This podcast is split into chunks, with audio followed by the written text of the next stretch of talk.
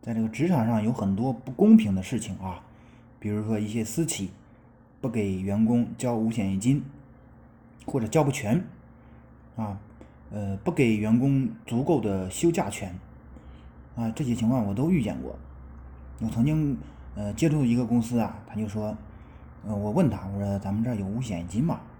结果人家给我整了一句儿，啊，我们不提倡交这个。哎呀，我就心里一咯噔啊，这个怎么就不提倡了呢？然后我还有一个朋友啊，他呃曾经从一个公司辞职，我问他为什么辞职啊？他说他弟弟结婚，老板不准假。哎呦，这个事儿也是哈，人家亲弟弟结婚，然后老板不准假，这个就有点不近人情。总之，职场中很多不公平的事情。啊，再比如说，到时候发不出工资啊，或者说这儿扣点那扣点啊，等等啊。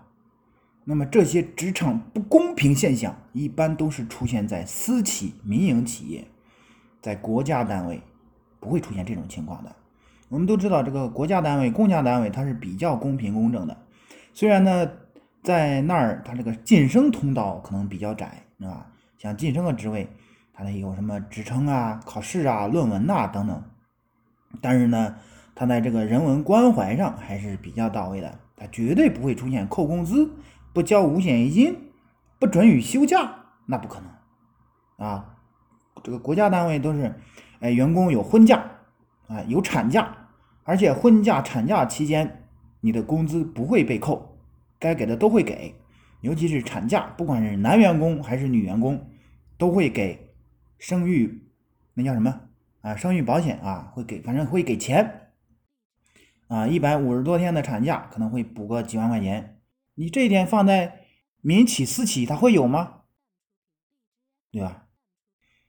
所以就是很多呃很多人都想着就是哎考公务员吧，考事业单位吧，想办法进个国家单位吧。啊，尤其是这两年疫情呢带来的这个就业形势的不乐观。更多人就愿意去公家单位了，嗯，那么在最后呢，我也要提两点建议，就是第一，我们要提升自身的高度，你自身的专业高度、文化高度啊、社会地位的高度、思想认知的高度上来了，就算没人给你发工资，你靠自己的能力、经验、资源也是能活的，只要你具备主动营销的精神，主动开拓现金流的精神。你没必要说啊，我去某个私企找个班上，每月领个固定工资吧？那是那是怎么？那要作茧自缚。听你来说啊，有工资，实际上可能拴的你很难受。